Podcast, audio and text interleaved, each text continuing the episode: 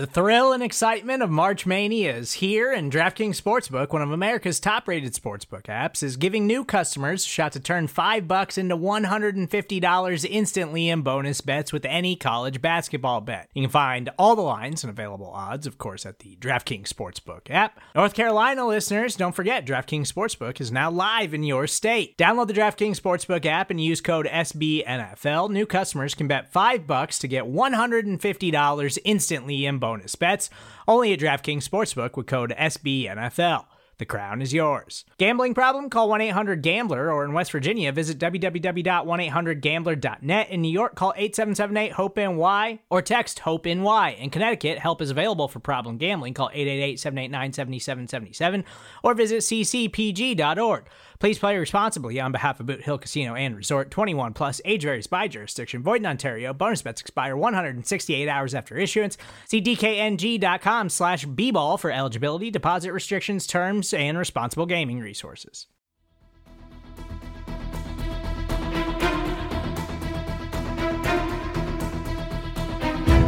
Hello, Bleeding Green Nation, and welcome back to another edition of Eye on the Enemy, powered by SB Nation and Bleeding Green Nation. I'm your host, John Stolnis. You can follow me on Twitter at John Stolnis. Coming up, big episode of the podcast. Earlier this week, I talked to former Philadelphia Eagles legend DeSean Jackson, who's still trying to hook up with another team. I'll just play a, a, brief snippet of my conversation with him because the whole interview can be found on the Bleeding Green Nation YouTube channel and also in a separate podcast that aired earlier in the week. But just I'll, I'll give you my, my favorite portion of the interview I did with DeSean earlier this week. Also, the 2022 Eagles schedule is out like every other Philadelphia Eagles podcaster in the world. I'm going to give you my rundown of wins and losses at this potential schedule. And I, I haven't looked at it, like, I haven't gone through it yet. So it's going to be a, a real time uh, judgment on what I think their record is going to be. It's going to be like a, a, first blush thing, so I haven't done any research on it. It'll just be kind of first reaction, so I, I reserve the right to change my mind.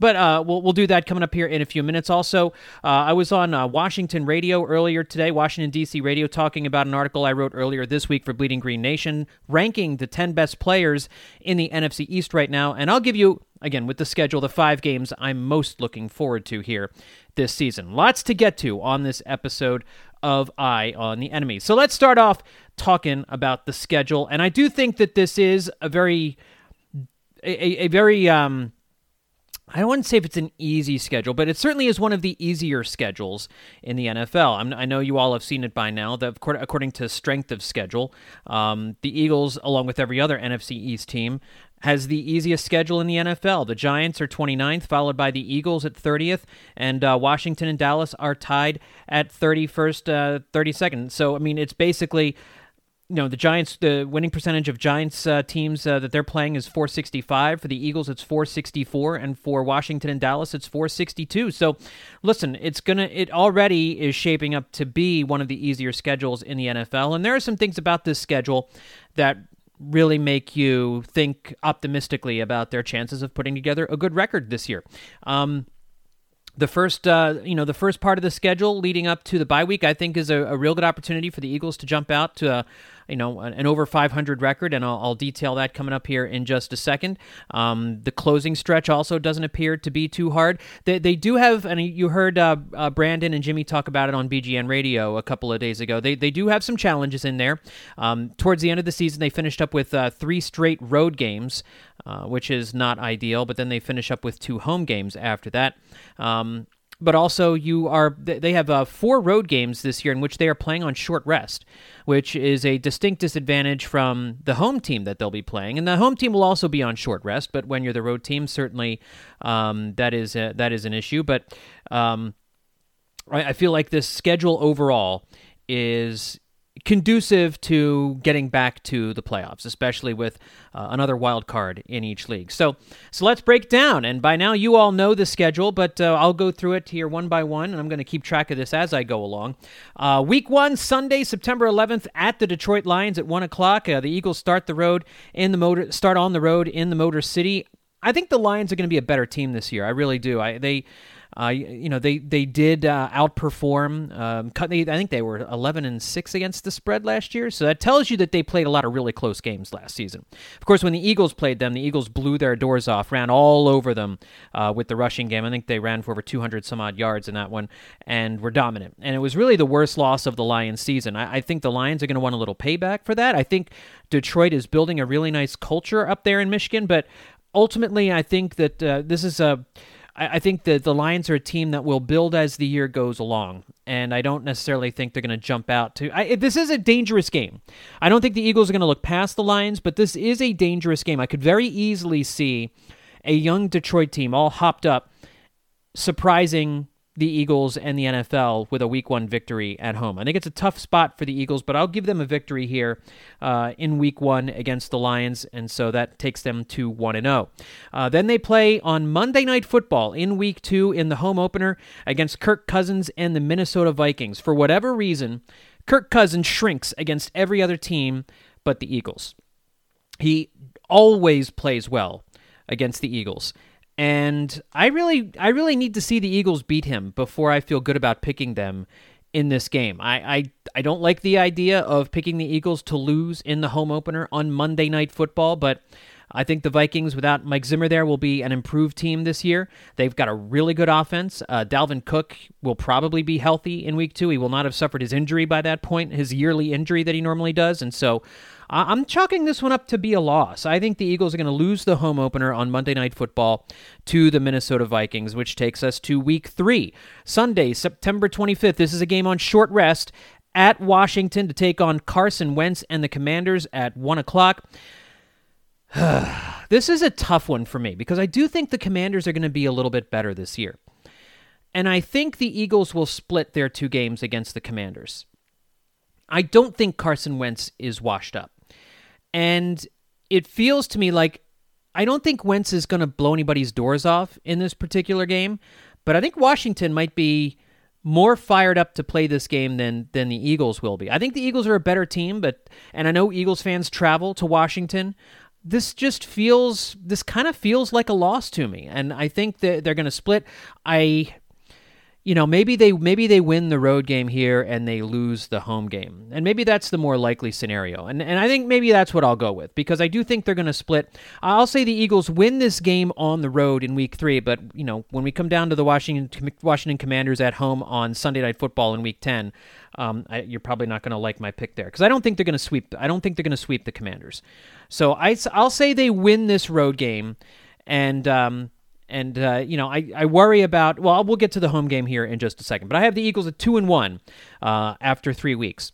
Moving on to week four, Sunday, October 2nd, at home against the Jacksonville Jaguars. The Eagles welcome Doug Pederson back to Lincoln Financial Field. Look, I think Doug Pederson's going to build a good team down in Jacksonville. The Jacksonville Jaguars have some nice pieces, but the Eagles are a better team. Uh, I think this is a game the Eagles will win rather comfortably. I'm not all that worried about the Jaguars. So I have the Eagles winning at home in week four, and I have them moving to 3 and 1 on the season. Week 5. Sunday, October 9th at the Arizona Cardinals. It's a 425 start. The Eagles have trouble out in Arizona, and they don't generally play well out in the desert the Cardinals are an interesting team. It's hard to know exactly what they are. It's hard to know exactly what Kyler Murray is. Uh, now, DeAndre Hopkins will likely not play in this game. He he's been suspended, and um, that that could go a long way towards the Eagles being able to pull out a win out in Arizona. But I just I don't know. This doesn't feel like a victory to me. I, I think this is a place where Kyler Murray can um, make some things happen even without DeAndre Hopkins. I'm going to say Week Five against the Car- the Cardinals out in Arizona is a loss. So I have the Eagles at three and two after Week Five, and then Week Six, Sunday at home against the Dallas Cowboys on Sunday Night Football. I do think this is a spot the Eagles will win. I think they'll split their two games against Dallas as well. Uh, so I think they win the home game here on Sunday Night Football at home, heading into the bye week. So I have. Uh, I have the Eagles going four and two in their first six games uh, before the bye week here, and I, I guess I got to you know well I'll talk about this after after we're done going over the the entire schedule. But um, so you have the bye week here in week seven, which is which is a little bit um, early. Uh, it would be better if the bye week was a little bit later. Last year it was perfect. And really, the Eagles got a lot of perks to their schedule last year, and they don't have quite the same advantage as far as like um, road traveling on short rest and all that kind of stuff, back to back to back home uh, road games and all that stuff. But um, in week eight, coming off the bye week, they host the Pittsburgh Steelers. Now, normally, you know, the Steelers come on your schedule and you think, ugh, tough one. And look, Mike Tomlin is a really good head coach. He, he will have his team ready to play. I just don't know what the Steelers' quarterback situation is going to be at that point. Is it going to be Mitch Trubisky? Is it going to be Kenny Pickett? If it's Kenny Pickett, you know, I think the I, well against either quarterback. I just this feels like coming on a coming off a bye week at home against the Steelers team that probably one of the rare occasions they're going to finish under 500 this year. I think the Eagles will handle the Steelers. I think it actually will be a, a fairly um, I don't think it'll be a fairly close game. So I have the Eagles beating the Steelers in week 8 and moving to 5 and 2 on the season.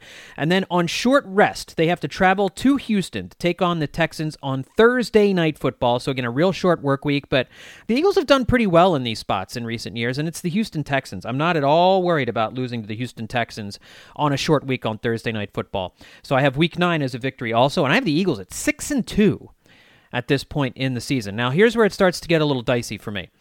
Week 10, at home, Carson Wentz returns to Lincoln Financial Field, Monday Night Football. I worry that the hype and the emotional toll of this game, I worry about the Eagles coming out flat in this one. I worry about Carson Wentz. I know he doesn't perform well in, in really big spots, but uh, I feel like he's if he's still if he's still under center for Washington, I feel like this is this is the game I think they're going to lose. Feels to me like we're due we're in for a disappointment as far as the Eagles beating Carson Wentz on on their home turf, especially sitting at six and two. I don't think they look past it. I think they're a little overly hyped for it, and we've seen situations like that before, where a team where a team is a, a little bit too emotionally charged up in a big game against uh, an opponent they desperately want to beat, and you know that Washington is going to want to rally around Carson Wentz and play their best football for him in Philadelphia. So I'm gonna ch- I'm gonna say, and I, this this is a bummer, but I'm gonna say the Eagles lose to the Commanders at home on this Monday night football game because it just it just feels like the most likely scenario to me. Uh, so I have the Eagles uh, losing on Monday night. Uh, against the Commanders, and I think this is where we hit a little bit of a lull in our in our season here. Um, they go into on a short week. They have to go to Indianapolis to take on Frank Reich and the Colts. Um, you know, the Colts with Tim Ryan. Uh, uh no, not Tim Ryan. the Colts with Matt Ryan, totally different guy. Um, the Colts with Matt Ryan uh, could be a could be a very sneaky good team this year. That could be one of the better offseason acquisitions. And going on the road on short rest, again, feels like a tough spot for the Eagles. And I think the Eagles are going to drop two in a row here. I think they're going to go into Indianapolis. I think they're going to lose and fall to six and four. And then you've got the Green Bay Packers on Sunday Night Football at home. Aaron Rodgers back at Lincoln Financial Field for just the third time in his career. Can you believe that? Of all the in all the years the Eagles have played uh, the Green Bay Packers and have seen Aaron Rodgers. This is only the third time he will have started and played a game as the Packers quarterback in Lincoln Financial Field. And I think, listen, I think the Eagles lose their third straight here. I think they fall to six and five on the season losing to the Green Bay Packers at home. So this, these are it's two primetime losses in three weeks, which is is not going to be a lot of fun. A loss to the Commanders on Monday Night Football. I, I don't think talk radio is going to be a very fun place. We're going to be wondering what the heck is going on with this football team.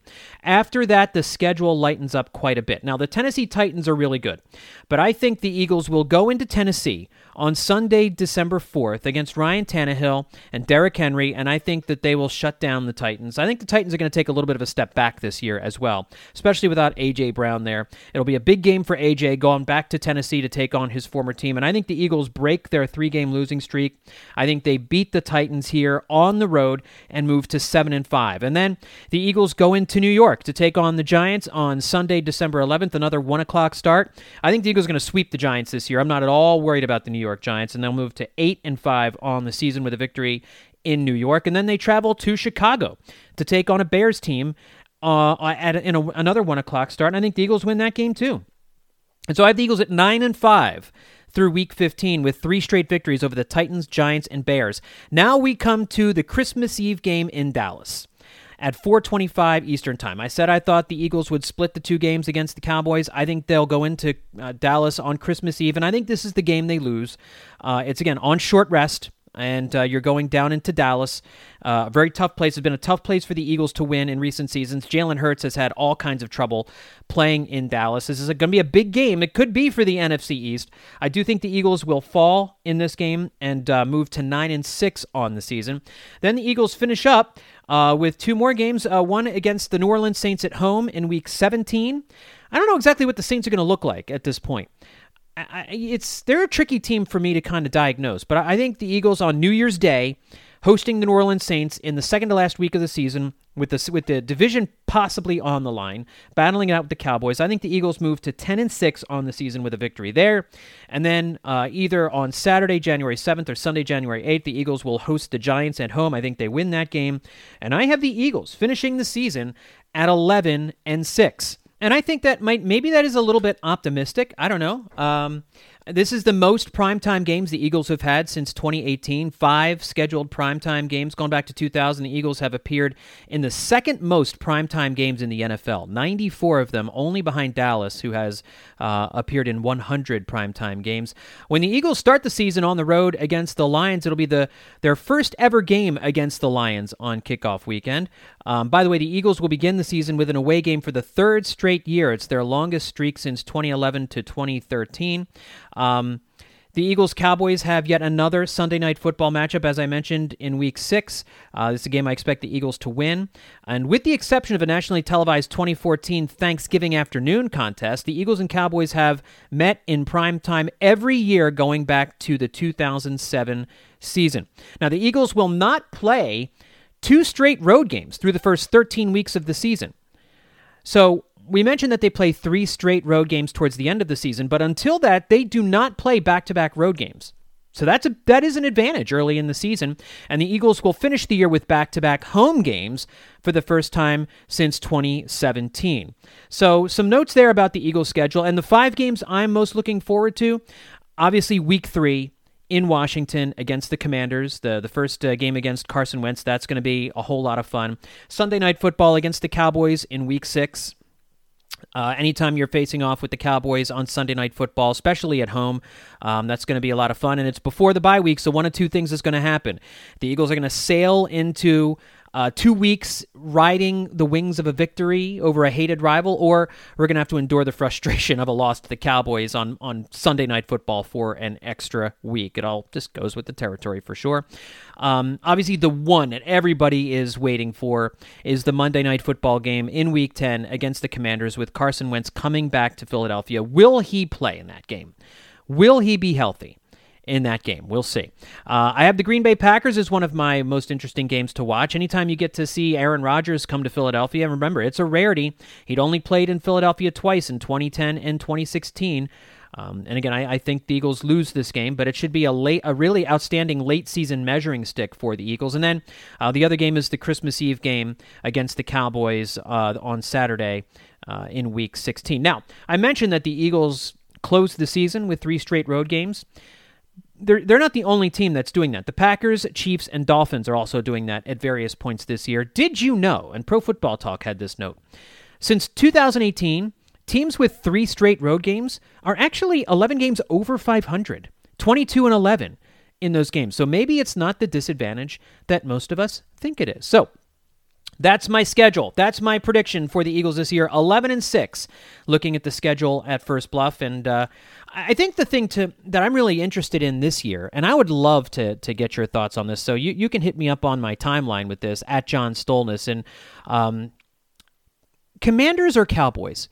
Which games are you more looking forward to this year? Does Carson Wentz coming back to the Commanders make them a more compelling team this year? I think it does. I think the Commanders are a more interesting matchup for the Eagles this year than the Dallas Cowboys simply because of Carson Wentz. I think I know I am looking forward and more anxiously anticipating these Commanders games against Carson Wentz than I am playing the Dallas Cowboys. Just because it's going to be so fascinating to see how it all plays out. And again, I think the, the Eagles will split these two games. I mentioned that a few minutes ago. But I think there's more juice around these Commanders games because the Commanders are going to be a better team this year. No matter what you think of Carson Wentz, he is better than what they had behind center last year. He's better than Taylor Heinicke. He has the capability to put together a good stretch of football. And he has the capability of still beating anyone, no matter what happened in Indianapolis at the end of the season last year. Carson Wentz does have the ability, if he plays within himself, if he plays within a system, and if he uses the players around him, he has the potential to be a good quarterback. But the mind is a tricky thing. How is he going to be mentally? And that's always been a big problem with Carson Wentz, that space between his ears, especially in big spots. How will he play against the Eagles? How will the Eagles play against him? What will the what will the reaction be like? How, first of all, how many Eagles fans will be down in the nation's capital where I am here to give the Eagles a home field advantage on the road. Can you imagine Carson Wentz getting booed lustily in his own stadium? That can't be good. But then that prime time game on Monday Night Football, Carson Wentz coming back into Lincoln Financial Field. The vitriol, the week leading up to that game, it's going to be bigger than either of the Cowboys games this year. It just is. I mean, we're going to get up for the Cowboys games too because they are the Eagles' chief nemesis here in the division. But this year, this year, the Commanders games have more juice. That's why they're two of the five for me. I only have one Cowboys game in my list of the five games I'm most interested in. These Commanders games are going to be absolutely fascinating, and they are the more interesting watch this season for Eagles fans. All right, we're going to take a quick break. When we come back, I'll go over my ranking of the 10 best players in the NFC East, another piece I did for Bleeding Green Nation this week. I was on uh, Washington, D.C. radio talking about that, and they had an issue with me leaving one person off that, in retrospect, I probably would put him back on if I had the opportunity to do it again. Plus, I'll give you just a, a, small snippet of my conversation with DeSean Jackson from earlier this week. We'll do that coming up next here on Eye on the Enemy. Hey, this is Scott Galloway, author, professor, entrepreneur, and most importantly, host of the Prop G podcast. We got a special series running on right now called The Future of Work, where I answer all your questions on surprise, the future of work. Questions including what are we missing when we work remotely, or how do we handle work life balance when a major opportunity comes knocking? From the provocative to the technical, we're offering insights you won't want to miss. So tune in to the future of work, a Prop G Pod special sponsored by Canva. You can find it on the Prop G Pod wherever you get your podcasts. With threats to our nation waiting around every corner, adaptability is more important than ever. When conditions change without notice, quick strategic thinking is crucial. And with obstacles consistently impending, determination is essential in overcoming them. It's this willingness, decisiveness, and resilience that sets Marines apart. With our fighting spirit, we don't just fight battles, we win them. Marines are the constant our nation counts on to fight the unknown. And through adaptable problem solving, we do just that. Learn more at marines.com. And we're back with Eye on the Enemy. So let me give you my ranking of the 10 best players in the NFC East. I've been doing this every year for the last couple of years. It obviously changes every year. Uh, there's definitely more talent in this division than there was last year, and it was not easy to pare this down to 10 because how do you compare a wide receiver with an offensive tackle? How do you compare a running back with a defensive lineman? They play such different positions, and they are all of such different import that it's difficult to say this guy's a better player than this guy when they play very different positions. So this is an inexact science. There, ha- I'm look reading the comments. There are obviously a lot of disagreements. And when I went on 980 the team in Washington this week, they were upset that I didn't have one of their commanders in here. That I think, as I look back and I looked at the statistics, probably should have been included in this top 10 list. But let me give you the top 10 list as it exists, as it lives on Bleeding Green Nation right now. Number 10 on my list, I was choosing between three different Eagles offensive linemen. I was choosing between Jason Kelce, who obviously is going to be a Hall of Famer after he retires and is probably the best center in the NFL, Lane Johnson, the, the best right tackle in the NFL, and left tackle Jordan Mailata. And I put Jordan Mailata on this list ahead of those two guys. And the reason I did that both Lane Johnson and Mailata earned Pro Football Focus's All Pro Second Team honors last year. Um, he has a slightly better, Mailata has a slightly better PFF grade than Lane Johnson did 86.9 to 82.4. Now, Jason Kelce was right in the middle at 84.8. But I thought, given the importance of left tackle, it's the most important spot on the offensive line. And Mailata allowed, usually you're facing the better edge rushers on that side of the line, and Mailata allowed just 20 total pressures last year and was also a terrific run blocker. Now, so is Jason Kelce, so is Lane Johnson. This is a toss up. If you if you had one of those two guys ahead of Jordan Mailata here, I wouldn't argue with you. You have, there's an argument for any of these three Philly offensive linemen here. No argument from me, but I have Jordan Mailata here at number 10. I figured I probably had to put a New York Giant on this list somewhere. Looking at their roster, it was not easy to find one. Saquon Barkley, I thought about, but he's underperformed in recent years and he's he's kind of backsliding. And so I do not have Saquon Barkley on this list. Instead, I have defensive tackle Leonard Williams as the number 9 best player in the NFC East. He had six and a half sacks as a defensive tackle, two forced fumbles, and 81 combined tackles. That's a, a really good defensive tackle. And I, I, just wanted to have at least one giant on this list. I probably, again, if I'm going to make the change that I mentioned just a second ago, I probably would just knock Leonard Williams off this list entirely and just say, sorry, Giants fans. Uh, number eight, new Eagles edge rusher, hybrid defensive end, hybrid, Haason Reddick. Reddick, obviously the Eagles' biggest free agent signing of the season. He's going to give Jonathan Gannon a lot of flexibility on defense, and he na- he notched uh, 12 and a half sacks in 2020 and 11 sacks last year. He immediately becomes one of the most feared edge rushers in the East. Um, there are some edge rushers in Washington that you could make the argument are better than Haason Reddick, but both underperformed last year and both were hurt last year, which is why neither of them are on there, and I'll get to them in just a second. The one commander defensive lineman I did put on this list, and I put him at number seven, is defensive tackle Jonathan Allen. I really think Chase Young is probably the best defensive lineman on Washington's roster, but, you know, again, he had the ACL tear. We don't know what his timetable is, and he underperformed. So did Montez Sweat last year. Meanwhile, Allen had a dominant season on the inside. He earned his first Pro Bowl nod and piled up nine sacks and a staggering 30 quarterback hits from the middle of the Commanders' defensive line. He was the best defensive lineman on their team last year, and so he's the guy I have in the top 10. Here's maybe where it gets a little controversial for you. I have at number six, new Eagles wide receiver A.J. Brown. And the debate in Philly right now is whether DeVonta Smith is the Eagles' number one receiver or whether it's A.J. Brown. And even though Smith's 2021 numbers were a little better than Brown's, uh, Smith had 64 catches, Brown had 63. Uh, Smith had uh, 916 receiving yards, Brown had 839, and both had five touchdowns. I think Brown's two Pro Bowl seasons prior and his overall skill set give him the slight edge over DeVonta Smith.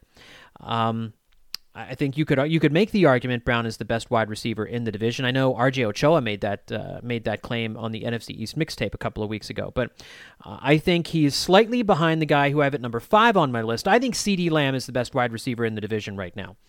Um, 79 catches last year, 1,102 yards and six touchdowns for the Cowboys. Now, Lamb is going to have to carry the load for Dallas because we don't know when Michael Gallup is going to return. And uh, they lost Amari Cooper. So he's going to get a lot of targets, but that could also mean a lot of receptions and yards for the third year receiver. Now, when I was on Washington radio this week, they argued, why not Terry McLaurin? How, why is he not in the mix here? And if I could go back, I probably would remove Leonard Williams from this list and put Terry McLaurin on this list. On this list, he had better numbers than AJ Brown last year, and the point was made. Look who he had throwing him the ball last season, and they're right. Terry McLaurin had no one throwing him the ball last year. At least uh, AJ Brown had someone slightly competent in Ryan Tannehill, and of course CeeDee Lamb had Dak Prescott.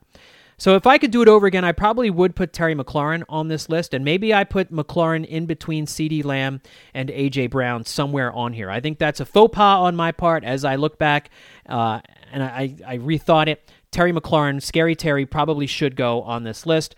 I would knock out uh, Leonard Williams, move everybody back, and probably put AJ Brown at seven, McLaurin at six, and CeeDee Lamb at number five. But um, We can't do that. It lives on the internet forever, the way I had it before. All right, number four on this list, Dak Prescott, the only quarterback in the division consi- I consider among the top five, the top ten players. Um, he had a great season last year. Obviously, 37 touchdowns and 10 interceptions, uh, with the second highest quarterback rating of his career, 104.2. Now, again, failed in the playoffs when it matters most, but as far as being one of the best players in the division, I think he's fourth best and far and away the best quarterback in the East. No, not Carson Wentz. No, not Jalen Hurts. Number three, and a lot of people may think I have him too high, Darius Slay, Eagles cornerback. He only had three interceptions last year. I get it. And I have him above Trevon Diggs. Diggs I do, do not have on this list at all, even though Diggs had a ton of interceptions last year. I think you look at a cornerback's value by how well he covers the guy he's supposed to face. And according to PFF, Darius Slay had the lowest passer rating allowed in single coverage last year at 25.4. When he wasn't getting help, when he was tasked with guarding a team's best wide receiver one on one, he allowed the lowest quarterback rating to that receiver in the NFL, 25.4. Rasul Douglas, by the way, third on that list at 37.8. But that's why I have Darius Slay on this list. He was amazing last year, but was quiet. It was a very quiet amazing. I think he's the best cornerback in the division, and I think he's number three on this list. Micah Parsons, Cowboys linebacker, I have at number two, the AP Defensive Rookie of the Year and runner up for Defensive Player of the Year. 13 sacks from the linebackers, sixth most in the NFL. Added 64 solo tackles, three forced fumbles. Right now, he's the best overall defensive player in this division. And then the number one player, and I think he was my number one player last year, also was Zack Martin, the offensive guard for the Cowboys. Probably the best offensive lineman in football. And because there is no stud quarterback or even an upper echelon wide receiver or running back in this division right now, Martin earns the top spot over Micah Parsons. Now, honorable mention again Lane Johnson, DeVonta Smith, Jason Kelce for the Eagles, Terry McLaurin, Montez Sweat for the for the Commanders, Demarcus Lawrence and Trevon Diggs for the Cowboys, and Saquon Barkley and Andrew Thomas for the Giants earned honorable mention for my top 10 best players in the NFC East right now as we start, uh, right before we get started uh, here in the summer. All right, before we wrap up, I want to just give you a little snippet of my interview with DeSean Jackson. Again, you can hear the whole thing, you can watch the whole thing on the Bleeding Green Nation YouTube channel if you haven't done that yet. You'll have to look at my face, so I apologize for that. If you don't want to do that, you can listen to the podcast version of it, which again is on the Bleeding Green Nation podcast feed, came out a couple of days ago. But uh, we got to talking about. Um, DeSean Jackson's time in Philadelphia and asked him to reminisce on on what I thought. I asked him, you know, what's the best team you ever played on here in Philadelphia? Give it a listen. I mean, when I first came in there, honestly, I think like my rookie year, like my first few years, man, when I came in, you know, we had Donovan, we had Brian Westbrook, uh, Brian Dawkins, Asante Samuel. Uh, you know, I, I look at that era, you know, uh, Trent Cole, Juqua Parkers, um, Mike Patterson. Like, you know, I, I look at that year. I think them few years was was was top notch. But I think you know the the best production year I think was 2013 when Chip mm-hmm. Kelly came in there. Mm-hmm. That one year we had with him. Um, even though some things I disliked that he did, but uh, you know, obviously as far as on the field and what we did, I think you know that was one of my best years. You know, the year with Michael Vick, man, being that quarterback. You know, he was he was an idol of mine growing up. You know, um, and to be able to play with him, man, y'all think yeah that year when we had McCoy. You know, McCoy is a great friend of mine. I'm actually seeing him tonight. Um, you know. But uh, yeah, Jeremy Maclin, McCoy, you know, we, we, we had a squad, man, and that squad was very special, man. We, we did, we did some dope things there. It would have been great to see what you guys could have done if uh, if if you hadn't if he, uh, if he didn't mess up go. our team. Huh? If he didn't mess up our team, right? that's what I'm saying. That's what I'm saying. Yeah, yeah, he, he, he definitely changed it around. But you know, things happen, man, and you got to live with yeah. what happens. You know, people in charge make decisions, and that's that's what you got to live with. You know, he I, you could tell he's got feelings about Chip Kelly, and and we all have feelings about Chip Kelly, and you do wonder would Chip Kelly the the butterfly effect, right? What if Chip Kelly doesn't get rid of LeSean McCoy and DeSean Jackson? Do they get to a Super Bowl? Does Chip Kelly stay longer? Does Doug Pederson never get hired? Do, do the Eagles never win a Super Bowl with Doug Pederson and Carson Wentz? Does Mike Vick hang on longer? Like there's there's so many unanswered questions. If Chip Kelly's tenure in Philadelphia had been more successful, and I think the whole reason it wasn't was because he got rid of DeSean Jackson and LeSean McCoy for no good reason whatsoever. And I think DeSean, I think DeSean probably wonders that too. Um, you know, DeSean never played in a Super Bowl. He got close in the NFC Championship game in 2008, his rookie season, as as you heard him say. But that, that's as close as he ever got. And I really do wonder if Chip Kelly would have been successful had he kept those two stars on his team instead of getting rid of them for no good reason whatsoever. It's a fascinating question and you know, we won a Super Bowl with Doug Pederson and a different roster, so it all worked out in the end for us. But for DeSean, it's got to be it's got to be a little bitter to to know that they had a great team there, and uh, really the coach self sabotaged himself, and um, now is just an uh, an afterthought in in the football world. All right, folks, that's going to do it for this edition of Eye on the Enemy. My thanks to DeSean Jackson for coming on with us earlier this week. We've got the schedule stuff for you covered fully. If you haven't caught Jimmy and Brandon's schedule analysis on BGN Radio, I want to make sure to point you in that direction and listen to that. Some good insight there as well. Check out all of our coverage on bleedinggreennation.com too. We're keeping you up to date on all of the latest news and rumors and insight into the upcoming 2022 season. Thanks everybody for tuning in. I'll talk to you next time here on Eye on the Enemy.